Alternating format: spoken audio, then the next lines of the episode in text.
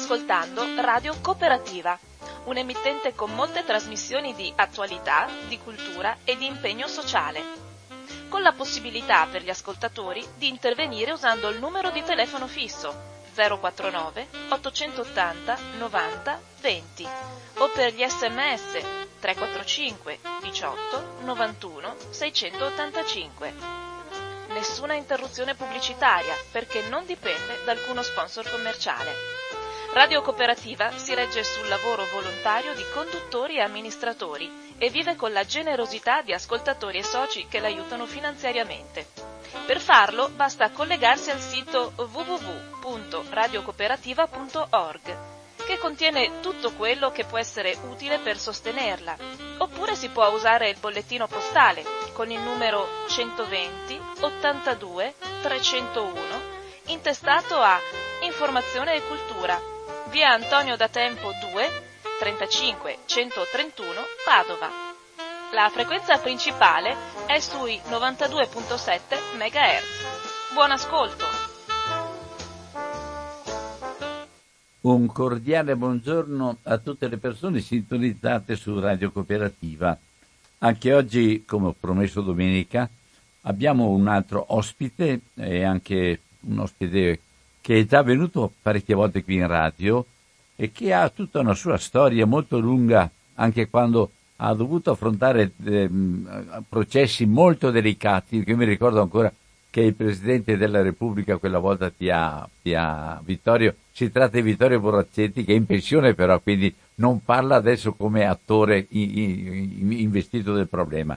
Io però volevo, Vittorio, eh, era, era, era quello, il, il, Presidente della Repubblica era quello, quello Bertini. Bertini, Bertini mi ricordo che ti ha pubblicamente elogiato per l'equilibrio con cui hai fatto la sentenza contro i poliziotti.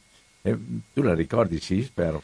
Sì, io ero pubblico ministero, non so, non, quindi non ho fatto sentenza, ho fatto ah, l'indagine e sostenuto l'accusa.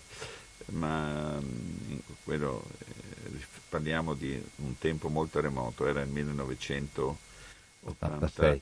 82? 1983. Sì. Ecco. Vabbè, allora, senti, io ho qui da, il, l'ultimo numero di All'Espresso di domenica scorsa, il titolo che dà La crisi della giustizia, magistrati sfiduciati al minimo di credibilità e autostima con Consiglio Superiore della Magistratura bloccato dalle correnti, dopo il caso Palamara temono che la politica porti l'affondo decisivo all'indipendenza, firma di Paolo Biondani, ma fa un'analisi molto preoccupante secondo me perché il problema non è soltanto di una sistemazione all'interno dell'istituzione, ma il problema è dell'istituzione magistratura in quanto tale nel corpo dello Stato. Per cui la, la, la domanda che ti farei è, tu che adesso sei fuori ma che sei, sei sempre stato molto interessato alle vicende della giustizia e che tutti noi come cittadini abbiamo bisogno di un qualche cosa che ci dia fiducia e poter anche accedere con con serenità e fiducia per quello che, che ci concerne. Ecco, volevo sentire da te, ti ho detto questa, questa apertura di, di, articolo proprio perché tu mi dessi un attimo una tua visuale da, sia con la tua esperienza ma sia anche per quello che sta succedendo in particolare vorrei che tu partissi non so se è giusto dal caso Palamara perché mi pare che sia stato un po' quello che è il vaso di Pandora che ha fatto venire fuori un po' tutte le piaghe tutte le, tutte le, le, le malformazioni della giustizia. Sì, intanto buongiorno. Eh, eh, gli aspetti delle questioni sono molteplici. Eh, raccolgo l'invito a partire dal cosiddetto caso Palamara, perché Luca Palamara è un magistrato che ha svolto la sua funzione nell'ultimo periodo come sostituto procuratore della Repubblica a Roma, come pubblico ministero quindi, ma che è stato nel quadriennio che va dal 2014 al 2018 componente del Consiglio Superiore della Magistratura. Il Consiglio Superiore della Magistratura è l'organo che governa, amministra tutto il percorso professionale dei magistrati e eh, sovrintende all'organizzazione dell'attività dei magistrati eh, e gli uffici giudiziari. Quindi è l'equivalente del ministro per quanto riguarda settori della pubblica amministrazione, essendo la magistratura un ordine indipendente e autonomo da ogni altro potere, perché questa è la condizione per esercitare la giustizia e per tutelare i diritti e le libertà delle persone, essendo la magistratura un, organo, un ordine autonomo, non ha, eh, come altri eh, settori delle istituzioni pubbliche, un ministro a capo, ma appunto il eh, Consiglio Superiore della Magistratura. Quindi il Consiglio Superiore della Magistratura è un organo che governa, amministra i magistrati, non è il Consiglio Superiore un organo di giustizia in senso stretto, non è un organo giurisdizionale e si occupa di amministrare l'attività e la carriera dei magistrati. Cosa è successo? Che in un'inchiesta della Procura di Perugia, che è competente a indagare sui fatti eh, illeciti penalmente attribuiti a magistrati del distretto della Corte d'Appello di Roma. Ecco, nel corso di, quest- di un'indagine che riguardava una possibile corruzione eh, attribuita a Palamara eh, in relazione a informazioni che sarebbero stati dati su procedimenti in corso. Ecco, nel corso di queste indagini, svolte soprattutto attraverso intercettazioni telefoniche, ci si è eh, accorti, si è scoperto che eh, Luca Palamara eh, aveva tutta una serie di incontri con alcuni eh, esponenti del mondo politico, ma con altri eh, magistrati, mh, mm, per eh, intervenire sulle nomine di eh, capi degli uffici giudiziari importanti, in particolare delle Procure della Repubblica, a partire dalla Procura della Repubblica di Roma. Allora, essendo in quel periodo, ehm, essendo nel periodo interessato Palamara componente del Consiglio Superiore, quello che si è scoperto è che Palamara eh, contattava politici e colleghi per mettersi d'accordo su nominare uno piuttosto che un altro alla, eh, a capo di un ufficio giudiziario. Da lì poi è seguita a, a cascata una serie di altre eh, eh scoperte negative. In cosa consistono queste ulteriori scoperte negative? Palamara al Consiglio Superiore era stato eletto eh, perché eh, aveva avuto il consenso eh, di eh, un numero notevole di magistrati ed era stato eletto eh, nelle liste del gruppo associativo che si, chiamava, si chiama tuttora Unità per la Costituzione. Qui devo fare un altro passo indietro. Il Consiglio Superiore della Magistratura è eletto per due terzi dai magistrati, perché è composto per due terzi da magistrati e per un terzo da rappresentanti eletti dal Parlamento in seduta comune, Camera e Senato. Le elezioni tra i magistrati si svolgono da tempo con riferimento alle componenti dell'Associazione Nazionale Magistrati. Quindi il Consiglio Superiore della Magistratura viene eletto dai magistrati, perché così sta scritto in Costituzione, e i magistrati eh, eleggono i propri rappresentanti scegliendo tra eh, candidati che sono espressione delle diverse opzioni culturali, ideali presenti all'interno della magistratura un po' come succede eh, in tutte le eh, istituzioni e le professioni, insomma, quando c'è una regola per cui un organo viene eletto, la eh, competizione eh, elettorale si svolge su opzioni ideali, su opzioni programmatiche, su opzioni culturali e così succede anche all'interno della magistratura. i gruppi associativi propongono i candidati che poi vengono sottoposti al voto e Palamara fu eletto all'interno eh, di uno di questi gruppi che si chiama Unità per la Costituzione. Che cosa ha portato alla luce questa inchiesta che poi si è ampiamente dispiegata? Ha portato alla luce che in realtà però Palamara, come altri, agivano non secondo opzioni ideali e culturali, ma secondo schemi di eh, potere, cioè andavano alla ricerca di consenso per poi gestire secondo le loro eh, inclinazioni e secondo i loro interessi le nomine che il Consiglio Superiore doveva fare dei eh, capi degli uffici, soprattutto dei procuratori della Repubblica.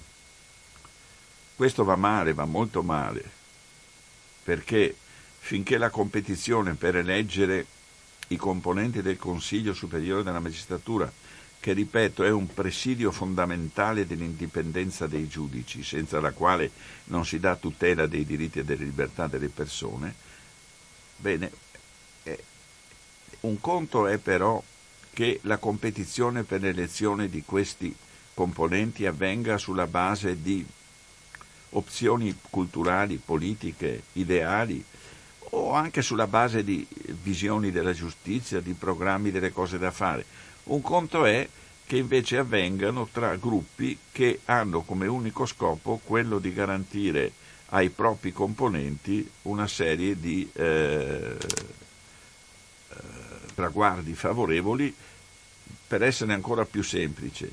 Un conto è che ci si misuri su concezioni ideali, un conto è che i gruppi associativi diventino delle specie di, eh, assisten- di, di mutue di assistenza per i propri mh, componenti. Insomma, se l'elezione del Consiglio Superiore avviene sulla base di confronti culturali e programmatici tra i diversi candidati e i diversi gruppi associativi va tutto bene, ma se i diversi candidati e i gruppi associativi si muovono secondo logiche di potere, cioè quello di favorire i propri iscritti, i propri componenti, allora questo finisce per eh, connotare negativamente tutto, per fare dei gravi danni, perché allora nella scelta delle persone da mandare in un posto anziché in un altro non conta più la qualità, il merito, l'indipendenza delle persone, ma conta il fatto che tu sia o no componente di quel certo gruppo associativo. E questo naturalmente mh, mm, eh, finisce per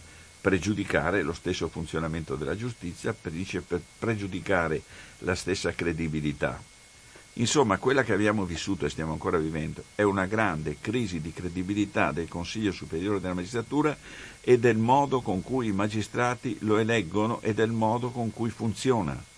Questo è il grosso guaio, che eh, eh, è un guaio che riguarda il Consiglio, il suo modo di lavorare e naturalmente il rapporto che ha con i magistrati, con le loro, con le loro associazioni, come, con il modo con cui essi concepiscono il dividersi in gruppi, che se eh, corrisponde al pluralismo ideale, al pluralismo culturale, alla fine è positivo, ma se corrisponde solo alla eh, formazione di piccole corporazioni che mirano ad avere potere per sé finisce per essere negativo al massimo, perché alla fine le conseguenze sul buon funzionamento della magistratura sono pesantissime. Sinteticamente direi che l'affare Panamara ha rivelato un modo della magistratura di amministrare se stessa con molte, molte ombre e poche luci. Il guaio è che la previsione della Costituzione per cui la magistratura deve amministrare se stessa, anche se non del tutto autonomamente, ma con il concorso, come abbiamo visto, di quel terzo di rappresentanti eletti dal Parlamento in seduta comune, comunque il guaio è che se la magistratura eh, eh, mette a rischio la capacità di governarsi da sola, di governarsi in modo autonomo, eh, qual è il pericolo? È che coloro che da sempre eh, vivono male l'esistenza di un giudice indipendente che tuteli i diritti e libertà di tutti, coloro che vivono male eh, la situazione per cui i giudici possono intervenire per mettere un freno, un limite alla ricerca dell'interesse personale particolare a scapito della collettività e possono approfittarne per, eh, se non eliminare, gravemente ridurre la capacità della magistratura di governare se stessa. Qual è il rischio ulteriore? Che siccome il governo autonomo della magistratura è funzionale all'esercizio indipendente della funzione giudizi- giudiziaria, della funzione giurisdizionale, e siccome questa è funzionale all'interesse, alla tutela dei diritti e delle libertà di tutti, voi capite che ci sono una serie di conseguenze negative non tanto per i magistrati e non solo per loro, ma sarebbe la cosa minore, ma negative per le persone, perché un giudice che diventa meno indipendente perché chi lo governa è espressione di altri poteri e non di quello giurisdizionale, e beh, se eh, il giudice diventa meno indipendente perché chi governa la sua carriera non è più es- espressione di un autogoverno, ma è espressione di un eterogoverno, i ma... rischi per l'indipendenza del giudice sono tantissimi, ma l'indipendenza del giudice a sua volta è una condizione per la tutela efficace dei diritti e delle libertà delle persone e ma... di conseguenza mh, eh, a rischio sono proprio i diritti e la libertà delle persone. Non so se hai visto domenica su Repubblica il, la, quello che sta avvenendo, ah, mi pare di Bari, nella Puglia, mi pare, con una corruzione diretta di un giudice che fa, prende, prende le, le, le, tangenti e, e, e, e, si lascia corrompere con una forma molto spudorata, direi, non so come dirlo. E quindi eh, la, c'era su questo punto qua, allora, eh, la, la, la, così la, riflessione che eh, la, ho iniziato a fare il magistrato poco prima della bomba di Piazza Fontana. In Italia i principi della Costituzione si sono affermati lentamente a partire da quegli anni.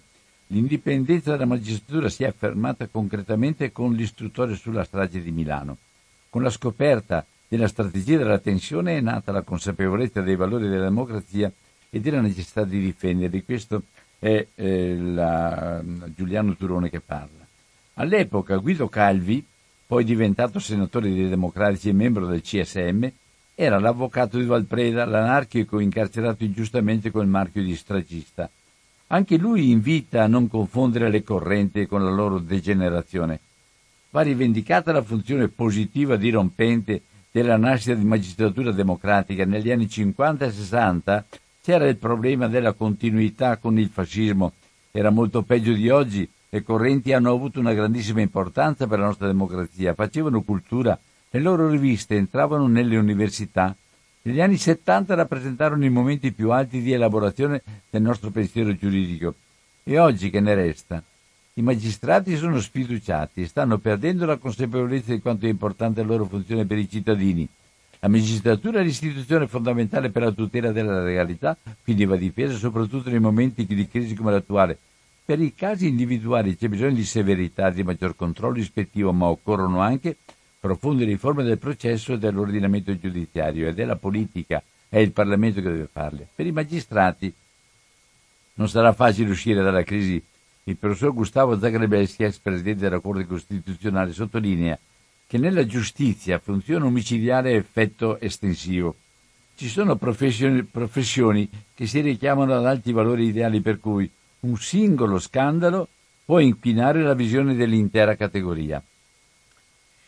Succede per i magistrati, i politici, i giornalisti, anche per i preti chiamati ad agire in nome della giustizia, il bene comune la verità Dio. Se un dentista sbaglia, non si accusano tutti i medici, ma ogni magistrato deve essere consapevole che il suo comportamento può compromettere la credibilità di tutta la giustizia. Nel caso Tortora l'errore giudiziario fu commesso da pochi, ma da lì nacque il referendum sulla responsabilità civile che colpì tutti i magistrati. Per uscire dalla crisi servirebbero riforme di altissimo profilo. Qua ci sono due problemi. Da una parte i magistrati che sono abbastanza in questo momento eh, eh, si muovono per conto proprio e, e non si muovono più eh, anche all'interno delle varie correnti non c'è più grande fiducia. e ci sono i protagonismi, i protagonisti anche adesso, anche a livello personale, ma però poi questo rapporto con eh, la, la, l'istituzione giustizia rimane un, di un deficit forte con la, con, con la, gente, insomma, come dicevi tu adesso. Ecco, tu cosa pensi che, che, cosa pensi che ci sia un, questo risveglio di coscienza ma anche di maturità? Ma eh, il rischio è che eh, si, si tentativo di dare una risposta siccome le cose da affrontare sono tantissime, alla fine si resti sul generico. Allora io eh, torno a quello che ho detto prima, questa crisi nasce da un comportamento fortemente negativo dei componenti del Consiglio Superiore della Magistratura. Dietro c'è quella che è stata chiamata la degenerazione delle correnti associative qui un minimo di spiegazione va data. I magistrati eh, da sempre hanno un organismo che è, una, è un sindacato ma con qualche cosa di più ed è l'Associazione Nazionale Magistrati.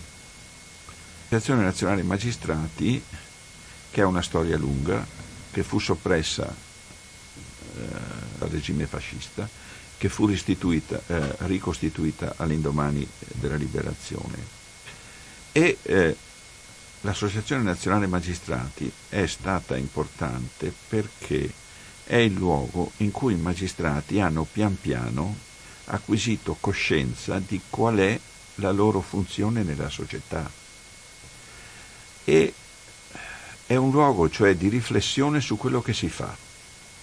Importantissimo quindi non solo sindacato, difesa delle proprie prerogative, rivendicazione dei propri diritti, ma qualcosa di più, luogo di riflessione su quello che si fa e quindi anche e soprattutto luogo di riflessione su quello che si fa guardando anche all'esterno della corporazione.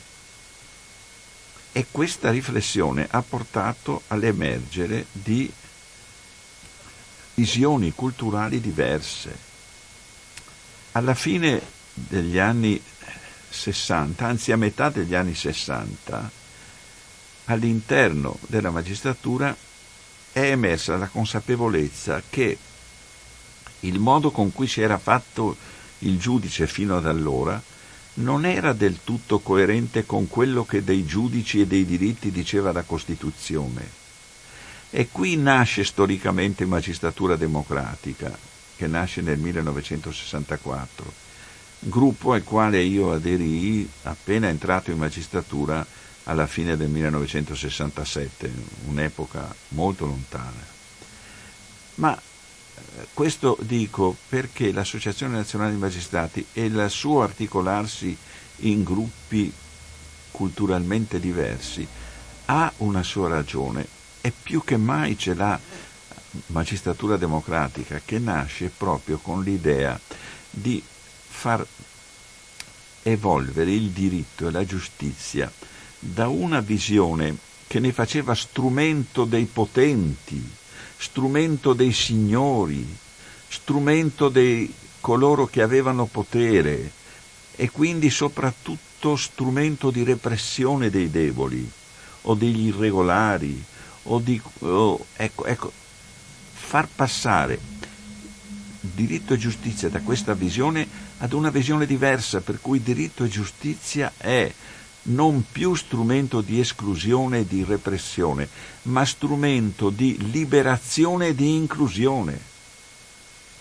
Il che vuole dire delle cose molto concrete, perché spesso noi quando parliamo di giustizia parliamo prevalentemente di quella penale, ma guardate, negli anni 70, che è stato un periodo di grandi riforme nel nostro paese, Ebbene, negli anni 70 si sono affermati non soltanto i giudici che hanno fatto le indagini penali nei confronti di persone che non erano mai toccate prima, ma si sono affermati i giudici che hanno riconosciuto la tutela dei lavoratori, hanno riconosciuto eh, quello che le prime leggi facevano, hanno cominciato ad applicare gli, eh, lo statuto dei lavoratori che è di quegli anni, che hanno cominciato a occuparsi della salute dei lavoratori sul luogo del lavoro. Eh, insomma, eh, questo è quello che ha prodotto l'associazionismo giudiziario, questa è quello che ha prodotto e fatto magistratura democratica, non solo magistratura democratica, è tutto l'associazionismo giudiziario che ha fatto alzare il livello di consapevolezza della funzione svolta dai magistrati. E quindi questo è stato importante non solo per l'affermazione di un ruolo importante della magistratura nel nostro Paese, ma per la tutela dei diritti e delle libertà dei cittadini. E per tornare alla giustizia penale, se abbiamo avuto poi, nel corso degli anni, la possibilità di eh, indagare dove prima si indagava, non si indagava, di resistere ai depistaggi sui fatti gravi criminosi, di perseguire la criminalità economica, eh, insomma, tutto questo è dovuto al fatto che accanto a leggi importanti che si sono fatte nel corso degli anni, ci sono stati giudici che quelle leggi le hanno applicate. Tutto questo non va dimenticato, come non va dimenticato anche nella crisi attuale che comunque i giudici continuano a lavorare tutti i giorni e che molti di loro son, presidiano diritti e libertà delle persone. Che cosa è successo? che quel pluralismo culturale, quella diversificazione a seconda di visioni eh, eh, diverse, ma comunque convergenti sulla difesa dei valori fondamentali, l'autonomia e l'indipendenza dei giudici, è quelle divisioni piano piano, forse perché nel corso degli anni ad un certo momento sono diventate patrimonio comune, non lo so, è anche possibile paradossalmente questo, ma quelle divisioni alla fine sono, e qui uso la parola anch'io, degenerate, non per tutti, perché nonostante io in questo sia, come dire, un po' di parte, secondo me la storia di magistratura democratica è del tutto diversa dalla storia di altri gruppi. Però sta di fatto che un po' tutti i gruppi associativi, forse perché la spinta iniziale era in qualche modo stata eh, era cosa del passato perché le condizioni attuali erano totalmente diverse, ma fino a un certo punto perché ricordo poi che anche oggi ci sono per esempio ancora ripeto l'esempio di Università Democratica è eh, forse l'unico gruppo, forse non l'unico solo, che per esempio opera su un tema molto delicato e importante come la tutela dei diritti umani eh, per quanto riguarda eh, i migranti e i rifugiati politici, insomma mh, qualcosa di buono rimane tuttora. Resta fermo che in generale, e considerando le cose da un punto di vista ehm, globale, è vero che quei gruppi che avevano l'inizio delle idealità pian piano le hanno, come dire, messe in secondo piano e quasi tutti, ripeto, non tutti, sono diventati gruppi di piccoli poteri e questo ha eh, prodotto la crisi gravissima che ha minato, questo lo riconosco, la credibilità dei giudici in generale. Però non, butterei, non farei un giudizio negativo del tutto e poi distinguerei bene, anche questo è un punto che spesso non viene spiegato bene. Quella crisi del Consiglio Superiore di cui stiamo parlando non ha molto a che vedere con il lavoro quotidiano dei giudici, perché di crisi della giustizia si parla anche in un diverso senso, cioè di crisi legata per esempio alla difficoltà di funzionamento, ai tempi lunghi della giustizia. Ecco, però questa crisi ha cause tutte diverse, non riconducibili a, a, alla crisi del Consiglio Superiore della Magistratura.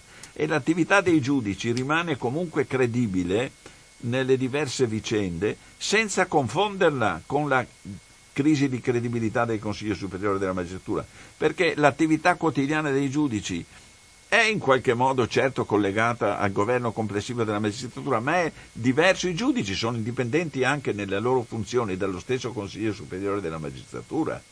E qui c'è su questo c'è anche un altro, un altro pezzo di, di, di articolo che dice i braccianti del diritto, giudici onorari a Cottimo, ma fa tutto l'elenco del, vari, vari tipo, delle varie tipologie di intervento dei giudici che, non, che lavorano molto ma che sono eh, ancora de- dentro a una riforma che deve, deve arrivare.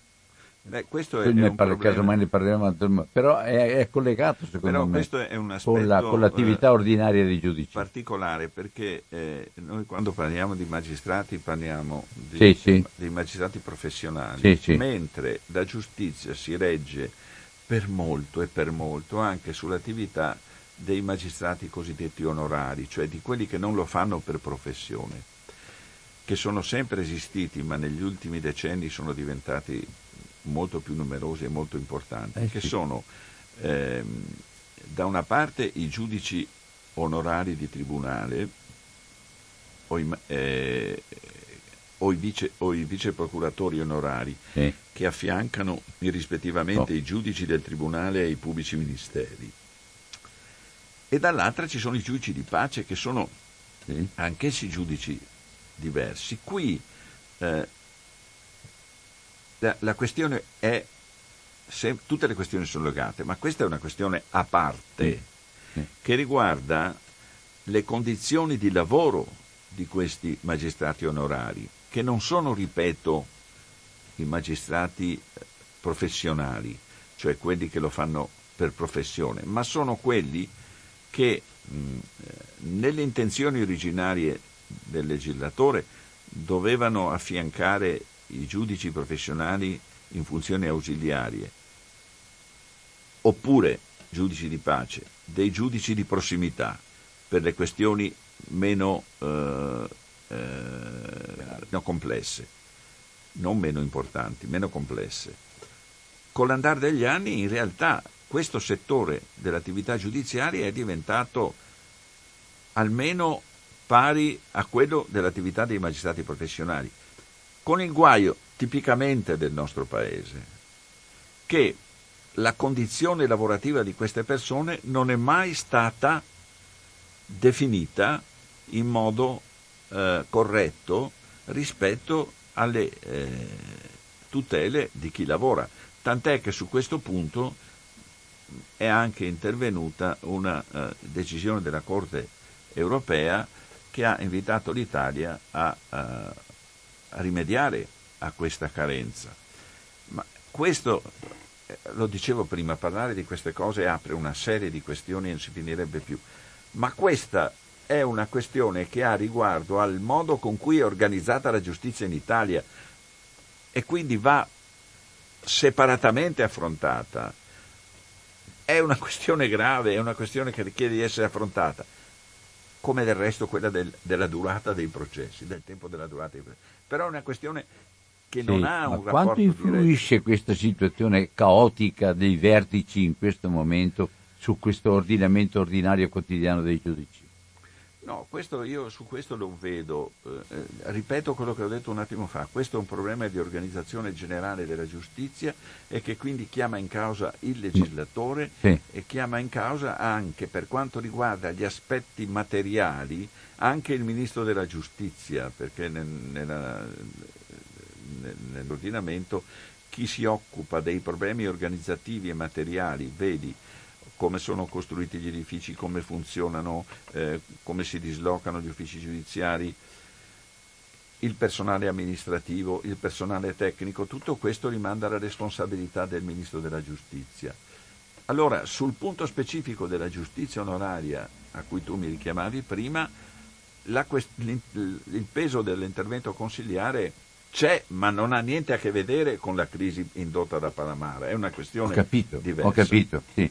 Però eh, per quanto riguarda la, eh, la mia domanda era su quelli che sono già i giudici di tribunale, quanto influisce questo che sta avvenendo ai vertici del Consiglio Superiore della Magistratura nella gestione ordinaria dei giudici di, di professione? Ma ehm, influisce nel senso che dicevamo prima della ripercuotersi sul lavoro quotidiano e anche su, su, un modo con cui il magistrato vive la propria funzione, la crisi di credibilità eh, generale.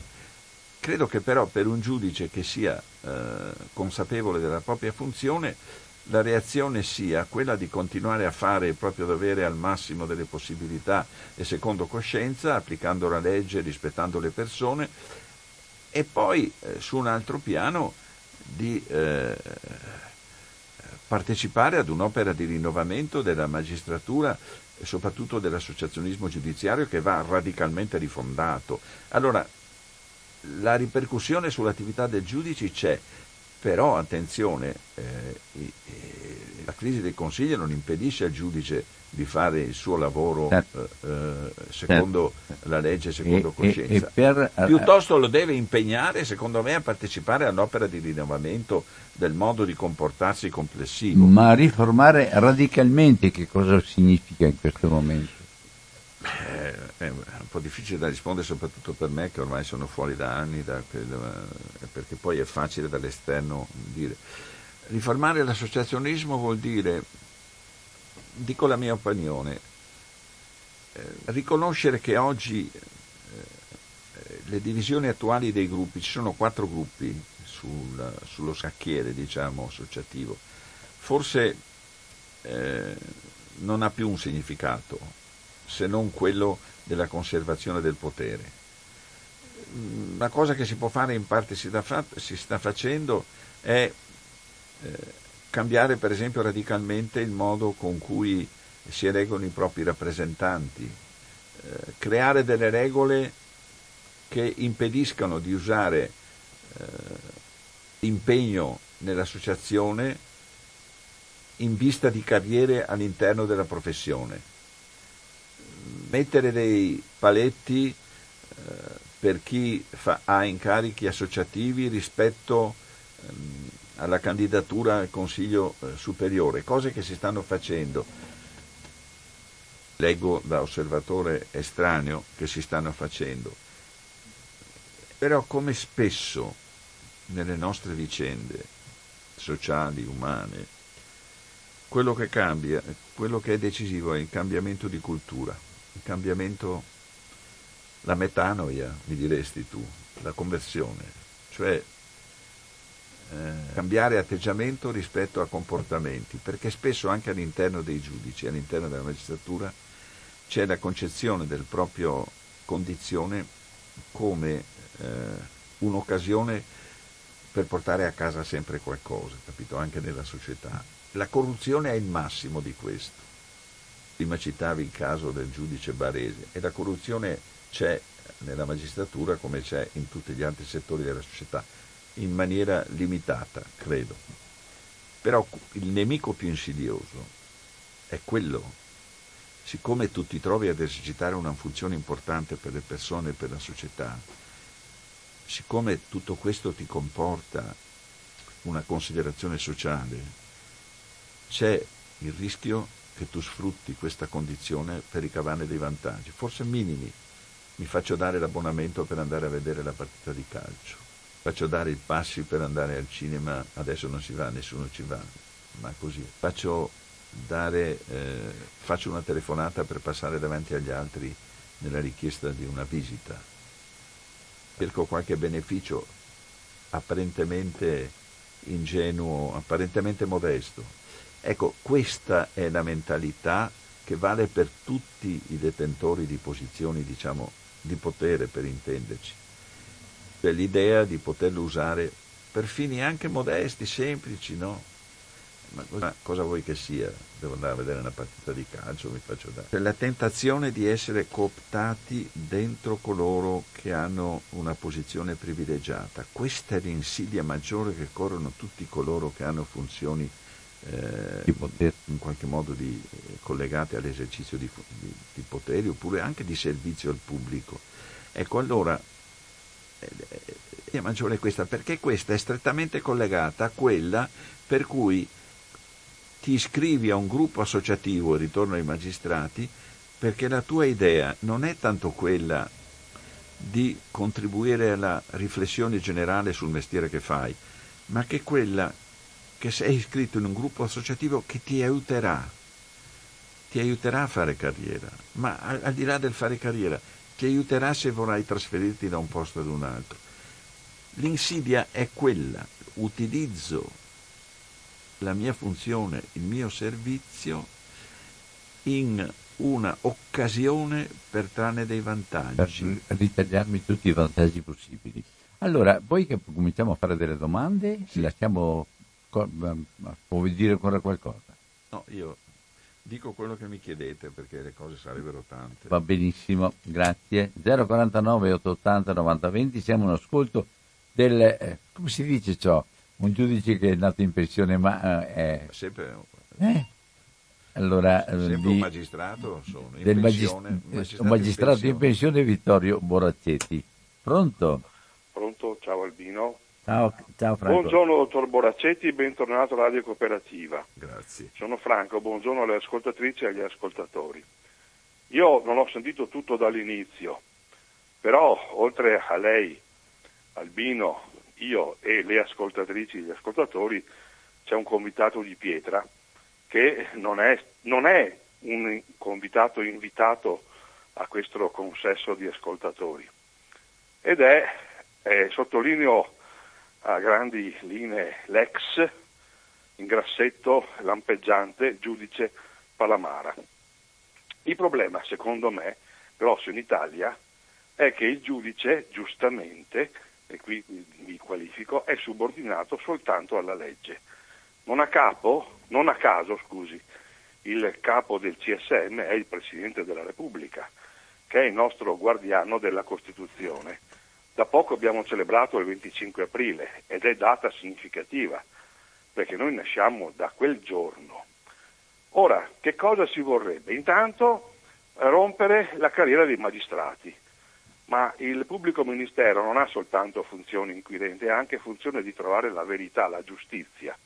La verità dovrebbe essere, dovrebbe essere sinonimo di giustizia e quindi in Italia lo può fare, non è subordinato al, a, ai risultati della rivolta del pane di manzoniana memoria, cioè vincono i più forti, alle elezioni. Non si può eleggere il pubblico ministero come è in qualche altro Stato che si dice democratico dove gli elettori per andare a votare devono iscriversi alla legge elettorale di un partito.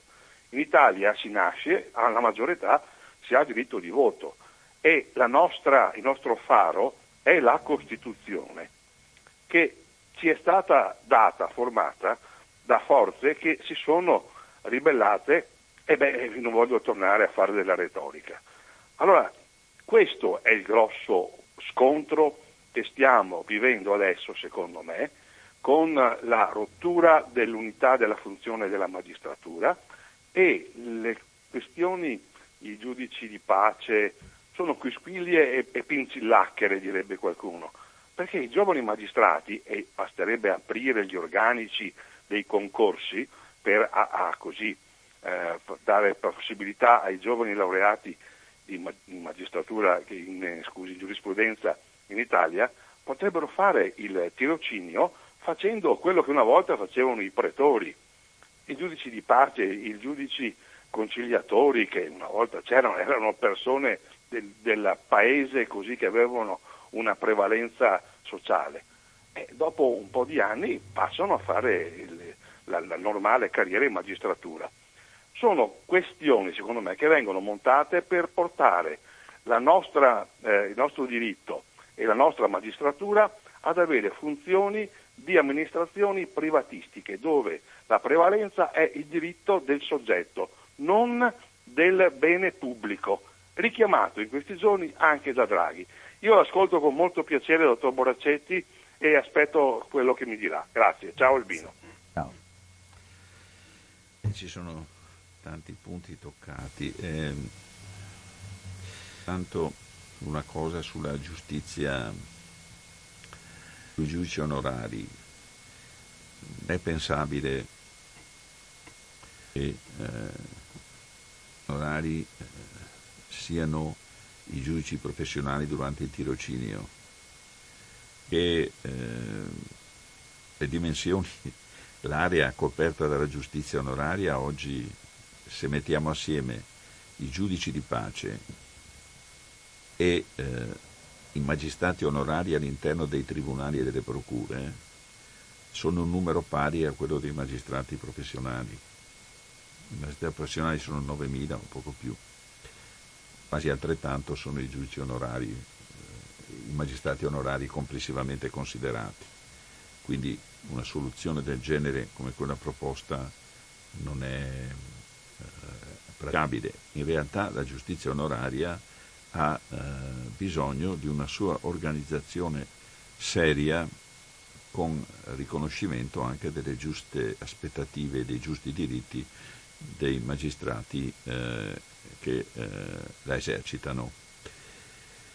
Volevo peraltro cogliere l'occasione a proposito della vicenda Panamara per evidenziare un aspetto dei tanti. La eh, vicenda Panamara è stata usata con la pubblicazione del libro di cui è autore assieme a Palamara il direttore del giornale, è stata usata per rappresentare una situazione della giustizia come non è. Quel libro, Il sistema, che ha venduto così tanto, tanto che è stato per diverse settimane in testa alle classifiche dei libri più venduti. Quel libro è un libro tendenzioso che prendendo lo spunto dalla vicenda di cui Palamara è stato protagonista, fa di Palamara una specie di personaggio che svela al pubblico non solo quello che è vero, il commercio che lui faceva dei posti direttivi e semidirettivi, ma svela al pubblico quello che non è vero, cioè che l'attività della giustizia, in particolare la giustizia penale, in particolare i processi fatti contro, diciamo la verità, Berlusconi e Sodali, ecco, quelli fossero in qualche modo legati a quello che eh, Palamara faceva al Consiglio, il che non è vero, il che è falso, può criticare finché si vuole criticare finché si vogliono i processi fatti a Berlusconi, non è questo che sto dicendo. Può anche dire che alcune condanne non sono state giuste, no, non è questo il punto. È la rappresentazione all'esterno della vicenda Palamara come una vicenda che riguarda non il governo dei magistrati, ma i processi fatti nei confronti di taluno. Questo non è vero, questo è falso, semplicemente falso. Dopodiché, ripeto, questo non significa riconoscere che non si possono criticare i processi fatti ad alcuni personaggi, è che sono questioni diverse e che questa rappresentazione è una rappresentazione tendenziosa. Qual è lo scopo di questa rappresentazione tendenziosa? Dire che la magistratura era eterodiretta. È eterodiretta da chi guarda un po'? Dai partiti di sinistra. È una cosa veramente incredibile e indecente come viene rappresentata. Perché non è così, questo è falso, semplicemente falso. Sempre 049 880 9020 Radio Cooperativa in ascolto del dottor Borraccetti Vittorio. C'è un'altra telefonata, pronto? Buona giornata, sono Giuliano. Ciao Giuliano. Io intanto chiedo venia perché non ho ascoltato fin dall'inizio, sono rientrato da poco ma è una cosa che incuriosisce probabilmente solo me. Difatti non interesserà a molti, eh? mi dà l'impressione che in tutti questi anni abbia interessato poco a tutti. E cioè il famoso discorso, e prendo spunto da un fatto successo il 25 aprile alla Giudecca, il quale dei giovinastri hanno provocato la manifestazione in ricordo del 25 aprile con i tipici saluti romani e provocazioni varie. E prendo spunto da questo perché per capire come mai in tutti questi decenni la magistratura non abbia mai messo in atto quella stramaledetta stramaledetta, l'ho detto fra virgolette perché sembra che sia proprio una dodicesima norma transitoria della Costituzione, cioè il fatto che vieta la ricostituzione e la propaganda del partito fascista sotto ogni forma. Io noto che in tutti questi decenni i magistrati non abbiano fatto assolutamente nulla per impedire queste cose, anzi, anzi direi che in molti casi la magistratura abbia addirittura difesa le formazioni neofasciste. Ecco, la mia era una curiosità, probabilmente non interessa a nessuno e probabilmente è solo mia, un, mio, un, mio sfizio. Però avrei il piacere che un ex magistrato come lei, dottor Boracetti, mi desse una risposta convincente. Buona giornata. Grazie anche a te Giuliano. Eh, dunque intanto non si tratta de, di una disposizione transitoria, ma è di transizione finale, perché la Corte Costituzionale ha chiarito che quella norma che vieta la ricostituzione sotto qualsiasi forma del Partito Nazionale Fascista è inserita tra le disposizioni transitorie e finali, ma non è una disposizione transitoria. E transitoria vuol dire che vale fino a, a, a ma è una disposizione finale, conclusiva. Quindi è una norma importantissima. Per la verità, mh, la, eh, di recente proprio ci sono state eh, delle sentenze che hanno condannato eh,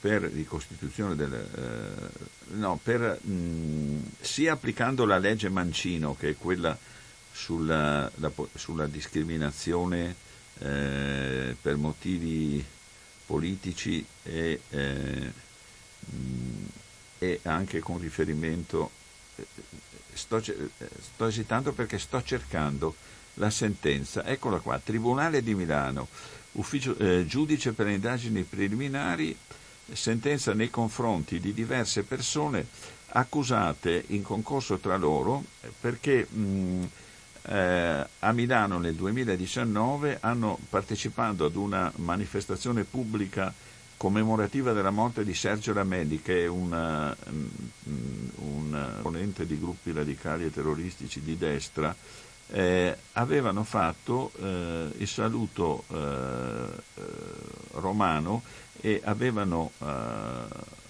anche fatto dato dei gridi lei a Eia Allah ehm, e poi la eh, cerimonia della, dell'evocazione del martire con il saluto, il braccio destro alzato e mm, il bello lì alla presente, una cosa tipica, una ritualità fascistica, fascistica tipica. Ecco, sono stati ehm, ehm, imputati della violazione della legge Scelba, che è quella che eh, vieta l'apologia del fascismo, e condannati. Questa è una sentenza recente, è una sentenza del Tribunale di Milano del 14 settembre 2020. Come queste ci sono diverse sentenze recenti in tema di apologia di fascismo che riguardano manifestazioni del tipo di quelle che ho eh, appena eh, richiamato. Non sempre è successo, ma eh, io non direi eh, che la magistratura non abbia mai fatto eh, riferimento, non abbia mai applicato queste leggi, perché ha sia applicato la legge Scelba, sia applicato la legge Mancino. La legge Scelba è quella che si rifà proprio all'apologia del fascismo, la legge Mancino è quella che si fa all'istigazione all'odio razziale o, o, o, o condotte simili che sono per la verità molto legate intimamente all'ideologia e alla cultura fascista e nazista. Ecco, quindi la eh, magistratura ha eh, anche eh, segnato dei punti di netto eh, contrasto a questo tipo di condotte. Qual è il problema che sta dietro? Che bisogna fare i conti con la libertà costituzionale di manifestazione del pensiero e allora la punibilità delle condotte di apologia del fascismo intanto può essere punita in quanto assuma caratteristiche tali da eh, creare un pericolo. Quindi non sono discriminate per l'espressione del pensiero, perché se uno dice a noi tranquillamente a me piace il fascismo, non è che eh, questo noi eh, lo consideriamo vietato o da vietare, no. Uno può anche essere simpatizzante del fascismo. Quello che non si deve fare è tenere condotte esterne che possono essere pericolose, nel senso che possono creare le premesse per informarsi di partiti ispirati al fascismo. Non che genericamente si richiamino l'ideologia fascista, ma di partiti che vogliano fare quello che ha fatto il fascismo, cioè ci deve essere un pericolo apprezzabile. E il pericolo apprezzabile non è, eh, quando dico pericolo non vuol dire che la cosa si verificherà sicuro, ma che c'è una probabilità che si verifichi. E siccome noi non vogliamo che ci sia neanche la minima probabilità che si ripeta l'esperienza tragica di quello che è stato il fascismo, allora questa norma presidia la messa a rischio che una cosa del genere si possa riverificare. I giudici hanno ogni volta davanti a questo problema cioè se in concreto, in quelle condizioni, la condotta è una condotta pericolosa, pericolosa dal punto di vista eh, che dicevo prima, può creare un certo consenso in relazione a condotte eh, che rimandino all'esperienza storica eh, del fascismo. Così vale, è un po' diverso il discorso per esempio sulla legge Mancino, dove lì però eh, l'istigazione all'odio, l'istigazione alla discriminazione razziale, anche lì non è eh, punita perché espressione di, di un pensiero, ma perché quel pensiero è un pensiero pericolosissimo. Istigare alla discriminazione verso qualcuno, eh, lì la pericolosità c'è, perché lo sappiamo. Quelle istigazioni sono spesso raccolte con minacce condotte anche eh, fisiche violente. La magistratura si trova sempre di fronte nel giudicare queste condotte al eh, discrimine che è la libertà di espressione. Ora, nel caso dell'istigazione all'odio, alla discriminazione razziale, eh, eh non, tanto, non, ci sono tanti discorsi da fare, perché eh, eh, ogni, ogni manifestazione di pensiero che istichi a discriminare è pericolosa. Diverso il discorso sull'apologia del fascismo che per le condizioni in cui è fatta, per esempio se uno la fa al bar all'osteria e dica viva il duce e fa il saluto romano è un conto, se lo fa in una manifestazione pubblica come questi che sono stati puniti e condannati dal giudice è diverso. Sempre 049 880 9020, Radio Cooperativa, dottor Vittorio Borraccetti. C'è ancora spazio e possibilità perché ecco un'altra telefonata. Pronto? Sì, pronto, Don Albino, ciao, sono Ottorino del Paese. Ciao Ottorino. Dottor Boracetti, buongiorno. Buongiorno. Allora, io non, cioè, non vorrei far polemiche, ma voglio essere molto breve, quindi non farò nessuna, nessuna introduzione filosofica, cioè, voglio essere molto breve, quindi. Vorrei sapere per quale motivo un, eh, un imputato qualunque può sottrarsi al processo. Mi riferisco nel caso specifico a quel, eh, mi pare che si chiami Samuele Sorato, che ha qualcosa a che fare con la banca, cos'è quella Anton Bene, no, quella, quella, quella, quella di Vicenza, insomma, no? che riesce a, a farsi passare per ammalato quando poi lo hanno visto sfrecciare eh, a bordo di automobili piuttosto grosse, lo hanno in, in, in altre occasioni, insomma è riuscito a sottrarsi al processo. Non si può a questo punto processare in contumacia. Io ricordo, ma sono ricordi molto molto lontani, che diciamo, amici studenti universitari di giurisprudenza avevano in mano il codice, cioè i, i famosi quattro codici, mi pare, no? quel, quel volumetto piuttosto grosso. E mi pare di aver capito che i codici di procedura civile e penale erano i più voluminosi rispetto a, al codice civile e penale in sé. Ecco, vorrei sapere, non sarebbe in qualche modo semplice invitare il Parlamento a modificarlo, oppure il Parlamento è incapace di fare una cosa del genere, oppure è vittima anche il Parlamento stesso di, di contrapposte esigenze. Grazie. Ma il processo in contumacia è possibile nel nostro ordinamento, sia pure con dei limiti, perché in realtà non tutti gli ordinamenti lo consentono. Che vuol dire processare senza che ci sia l'imputato, quindi pregiudicare la difesa dell'imputato.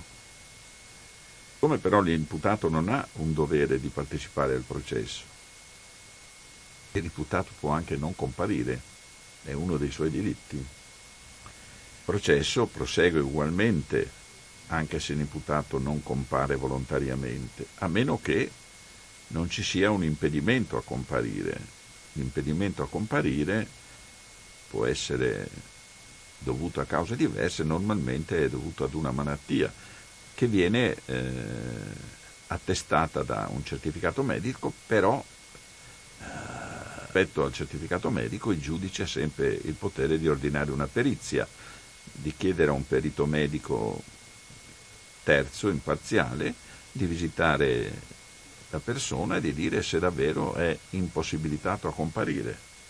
Deve essere una malattia piuttosto grave per impedire la comparizione, perché ci sono processi in cui gli imputati sono comparsi anche in lettiga, cioè eh, gli imputati detenuti o, o, anche in condizioni di eh, non perfetta efficienza fisica, diciamo. Dunque, io non conosco la vicenda concreta che lei ha segnalato, però Posso dire solo che il giudice ha tutto il potere di verificare eh, se la eh, ragione per cui l'imputato non compare è una ragione legittima che comporta il eh, rinvio oppure no. Però detto questo, è chiaro che non si può stabilire per legge un dovere dell'imputato di partecipare al processo, perché l'imputato può scegliere di difendersi eh, non partecipando. Naturalmente questo non va alla fine molto a suo vantaggio. Quanto a riforme, quello di cui abbiamo meno bisogno oggi sono riforme dei codici perché ne sono state fatte in continuazione, veramente in continuazione. Il numero di leggi esistenti in Italia è enorme, il problema sarebbe la semplificazione, non ulteriori riforme, ma comunque eh, constato che di riforme si parla Sempre. nel piano di, che andrà all'Unione Europea per il finanziamento, il cosiddetto piano di eh, il PNR, come si chiama? PNRR, è, è prevista anche una riforma eh, della giustizia eh, per diversi aspetti che riguardano tutti i rami della giustizia. Pronto? Pronto, pronto. Ah, no, abbassa. Buongiorno, sono, sono Carlo. Sì. Mi tiene. Una domanda che mi ha incuriosito parecchio un mese fa su internet, praticamente parlavano di una manifestazione antifascista, co- praticamente c'erano due gruppi che si affrontavano, a Modena questo. Praticamente eh, gli antifascisti si sono messi a cantare Bella Ciao. Allora, spulciando quello che nella ricerca che c'era scritto lì, dicevano che questa potevano multare queste persone, non so quanti soldi, eh, era una legge ancora del 33 o 34, fatta ancora nell'era de- del fascismo. Il processo, infatti, sono stati mandati a processo il 23 di aprile, infatti volevo sapere se lei sapeva come è andato a finire questo processo e se è a conoscenza. Bene, grazie della trasmissione e buona giornata. No, confesso di non essere a conoscenza di questo fatto, mi sembra un po' singolare che siano stati mandati a giudizio per questo, però sa, le cose singolari esistono, però eh, confesso che non so quindi non so rispondere. Sempre 049 880 90 20 Radio Cooperativa, il dottor Vittorio Borracetti. Eh, se ci sono altre osservazioni, altre cose, ma eh, vedo che no, ancora non vedo una telefonata. Eh, se vuoi riprendere in mano un po' il filo del, discorso che avevamo fatto, Vittorio, in modo da uh, vedere un po' o, o, operativamente, secondo te, in questo momento, se, da che parte si, ci si orienta, sia per Consiglio Superiore della Magistratura, sia quello che dicevi delle correnti e, e, e ridare spessore eh, giuridico e spessore eh, eh, di, di, di, tipo, di tipo mh, culturale forte, o se invece eh, eh, rimaniamo ancora in questa, questo governo di una, di una, di una, di una, di una giustizia che rimane in qualche modo non una realtà che è collegata, ecco, una realtà vissuta privatamente là dove ognuno lavora per il meglio che può, che può ma ognuno per conto suo. È difficile dire se non in termini molto generali. E una cosa mi preme ancora una volta eh, distinguere. La vicenda Palamara tocca il modo con cui la magistratura governa se stessa, o se volete, il modo con cui la magistratura è governata. Questa questione va separata da quella sul funzionamento della giustizia nel nostro Paese, nei suoi diversi ambiti, civile e penale, va separata dalla questione dei tempi lunghi dei processi, va superata da tutta una serie di problemi che ci sono in ognuno di questi ambiti che non menziono neppure. In sostanza, pur essendoci dei collegamenti tra questi aspetti, il tema del governo della magistratura va separato dal tema da come funziona la giustizia. Senso?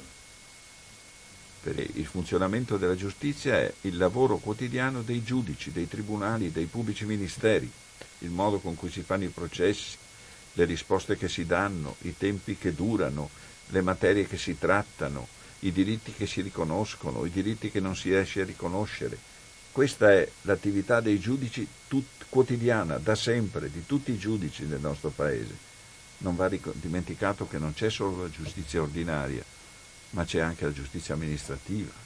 Quindi un conto è la giustizia di tutti i giorni che i giudici amministrano, un conto è il governo autonomo della magistratura e quindi la crisi di credibilità del Consiglio Superiore. È questa che dobbiamo affrontare, anche l'altra dobbiamo affrontare, ma l'altra chiama in causa interventi complessi e protagonisti diversi.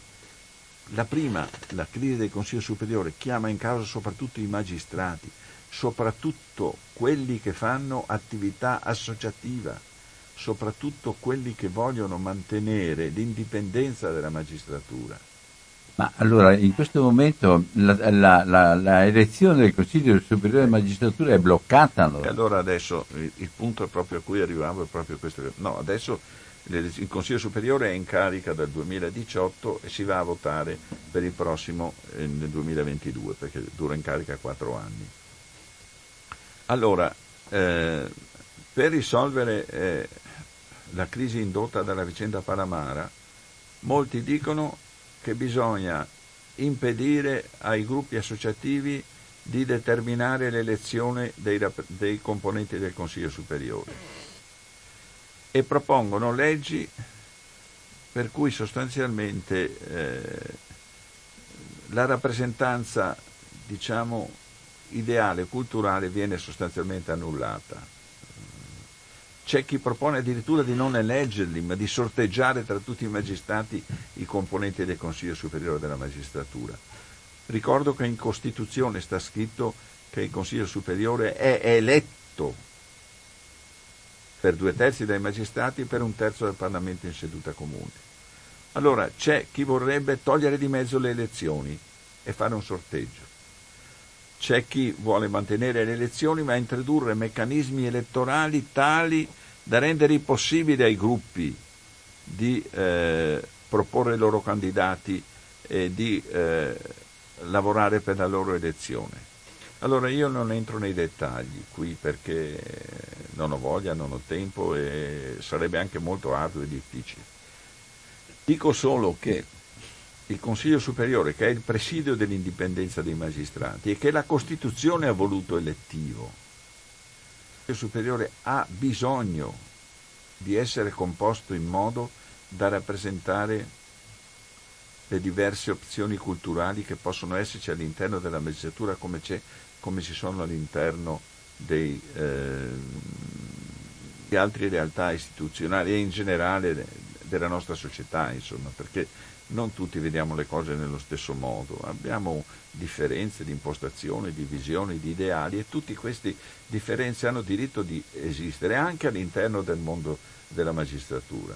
Allora, il rischio che io vedo è che si perseguiano rimedi che estromettano insomma, la cultura, la riflessione, la discussione, il confronto dal Consiglio Superiore della Magistratura, che lo riducano quindi a un organo eh, poco rilevante, che non abbia capacità di orientamento e di presidio davvero dell'indipendenza. Lo so che è, non ho risposto in questo modo quello che mi hai domandato perché è difficile rispondere e anche perché qualsiasi riforma se non è accompagnata da un atteggiamento profondamente diverso, che significa atteggiamento? non usare la propria funzione o la propria posizione, quale che sia, per ricavarne interessi personali o di gruppo. Pronto? Pronto, sono, mi chiamo Antonio. Antonio. Buongiorno Boracetti. Le faccio questa domanda. Buongiorno. Buongiorno. Io come cittadino italiano, ma anche come cittadino europeo e se vuole anche come cittadino del mondo, perché la fase evolutiva della storia dell'uomo porta a un'umanità unica, pur nelle differenze, e, e, e, e sì, quindi io dico all'uomo planetario, all'uomo, ecco. Allora in questa veste, come faccio a capire io quando nel mio paese, nel, mio, nel continente o altrove si sta, formando, si sta formando una autocrazia? Le spinte autocratiche che ci sono in Europa, per esempio Polonia e Ungheria. Per l'Italia non so dire. E penso anche a, all'America, eh, lo scampato pericolo e anche qualche, per taluni aspetti perfino la, la democratica Inghilterra. Allora, quando devo entrare in ansia, in, eh, in pericolo, che, un, che, ci sia un pericolo imminente che comincia così e poi porta a regimi auto, autoritari, democratu, democrature, dittature e perfino, e perfino e perfino quello che, che, che celebriamo con il 25 aprile, che è sì un fatto storico legato a quel paese, ma come significato simbolico, in senso esteso, ritornare, potre, potrebbe succedere ancora. Le chiedo questo. Buongiorno. Ma Don Albino mi ha chiamato qui per parlare della crisi della magistratura, ma questa è una domanda a cui dovrebbe rispondere il Papa Francesco forse, però eh, le dico solo che eh, io credo che i conflitti che ci sono, non parlo dei conflitti delle guerre, di quelle cose, no, dico un'altra cosa, i conflitti tra le visioni della nostra convivenza ci saranno sempre, è vero che ci sono situazioni di cui preoccuparsi che sono quelle che lei citava della, della Polonia, dell'Ungheria, però è vero che dovremmo avere degli anticorpi per resistere eh, alle derive autoritarie che sono sempre possibili, riconosco, però oggi il mondo forse offre qualche resistenza in più, lo stesso aspetto della globalizzazione, pur con tutte le sue criticità, ci offre forse una maggiore resistenza. No? Mentre le dico queste cose mi vengono anche molti dubbi perché in realtà nel mondo coloro che perseguono impostazioni come lei ha chiamato autocratiche che poi sono la premessa per regimi autoritari, sono molti. Mm, difficile mm, proporre rimedi, eh, se non la nostra vigilanza sempre molto alta, sempre molto alta, mm, e tenersi stretti i principi della Costituzione italiana che è nata proprio da una concreta vicenda di resistenza alla prepotenza. E perché no, eh, anche se oggi sono molto contraddetti e anche messi in discussione, tenersi stretti i diritti umani proclamati nelle carte sia delle Nazioni Unite nel 1948 sia delle, dell'Europa, dell'Europa più larga dell'Unione Europea della Convenzione dei diritti dell'Unione Europea, tenersi stretti quei diritti e quei principi, anche se vengono così fortemente insidiati. Sempre 049 880 90 20, abbiamo ancora una decina di minuti, no. so che il professor Boraciti mi ha domandato 13 e 20. Eh sì. Allora, ultima sì. domanda. Ultima domanda. Pronto? Buongiorno, sono Dario di Mestre. Dario, buona giornata. A lei. Senta signore, lei non può immaginare quanto sia difficile, quanto sia per, uno, per un operaio in pensione come me porre le domande che vorrebbe fare senza essere frainteso, voglio dire, quanto sia difficile rivolgersi a persone come lei. E nonostante questo avere la fama di giustizia che sente dentro e con, che non riesce eh, eh, che, che, non riesce, voglio dire, nel migliore dei modi esprimersi e quindi magari confondendo la magistratura dalla giustizia, che è quello che vorrebbe eh, fosse in atto in questo paese. Io per esempio non sono d'accordo, veda, a me piange il cuore quando vedo nel mio paese gente che saluta, fa il saluto romano o cose di questo genere. Però io non sono d'accordo che queste devono essere, io se ci sono purtroppo, le voglio vedere, le voglio contare, non, voglio, non voglio che siano nascoste. E c'è anche questo da dire, eh, signor Bonacci, da, è un fatto che da quando è successo il caso Palamara, che non c'è dubbio sia stato strumentalizzato, eh, si vede però molto meno il dottor Davigo, faccio un esempio in televisione, eh, dal quale emergeva che in questo mare di melma di questo paese chi sorgeva pulito era soltanto la magistratura. Io conservo tutti i miei dubbi su questo, ecco, ma per arrivare un po', volevo naturalmente perdoni la mia confusione nel porre questa domanda. Non so se lei ha visto ieri sera Report, ha visto la trasmissione Report ieri sera? No, confesso che non l'ho vista, ma non la vedrò vista. su Rai Replay. Guardi che sabato prossimo, sabato nel pomeriggio, ci sarà la ripetizione. Parlavano un po' di quello che è successo nella sanità veneta. Imbrogli infiniti, imbrogli infiniti per poter mantenere la regione di un colore giallo in modo che potessero aprire eh, quelli che non... Ecco. Questo ha provocato una, un numero di morti inimmaginabile rispetto a quello che c'era prima e penso sia evidente, molto evidente, che ci siano dei, de, delle colpe in questo. La domanda è, che mi sono posto ieri sera, che, ma chi toccava? Chi, chi, possibile che dopo quello che abbiamo visto per eh, questa trasmissione, per Report, non ci fosse nessuno che, por, che sporgesse denuncia verso non tanto il governatore del Veneto, che sappiamo che il governatore non è, ci sono altri che governano il governatore, voglio dire, ecco, ma che qualcuno si muovesse. Ecco, ci sono state delle cose veramente che io la invito veramente di riguardarsi la trasmissione il prossimo sabato pomeriggio. Ecco, la domanda è, ma qui è possibile che non ci siano state denunce per concorso in omicidio sulle cose nascoste?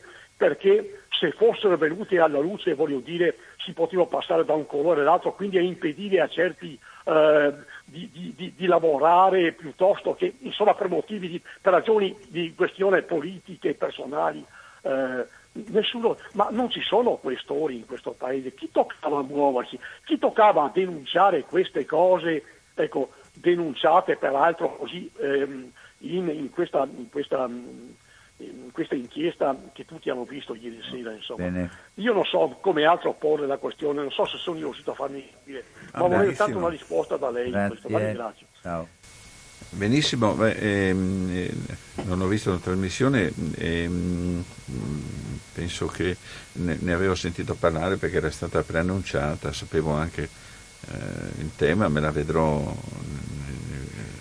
Eh, e naturalmente mh, mm, io credo che eh, un'inchiesta giornalistica sia molto utile, però non sia mh, mm, da uh, considerare un accertamento definitivo della verità, uh, come corretto che sia, va apprezzata, eh, ma non è che quella sia eh, la verità. Eh, ha ragione lei, ci deve essere qualcuno che ehm, se da quella inchiesta emergono fatti che possono integrare reati, e sicuramente è così, eh, deve svolgere un'indagine. Penso che eh, per questo eh, è da vedere, ma è probabile che, che, così accadrà se le cose che sono emerse nell'inchiesta sono tali da obbligare una Procura della Repubblica, per esempio, ad aprire delle indagini. Peraltro, delle indagini sono già aperte eh, per quanto riguarda per esempio la vicenda lombarda di Bergamo e la sottovalutazione che all'inizio fu fatta eh, della situazione.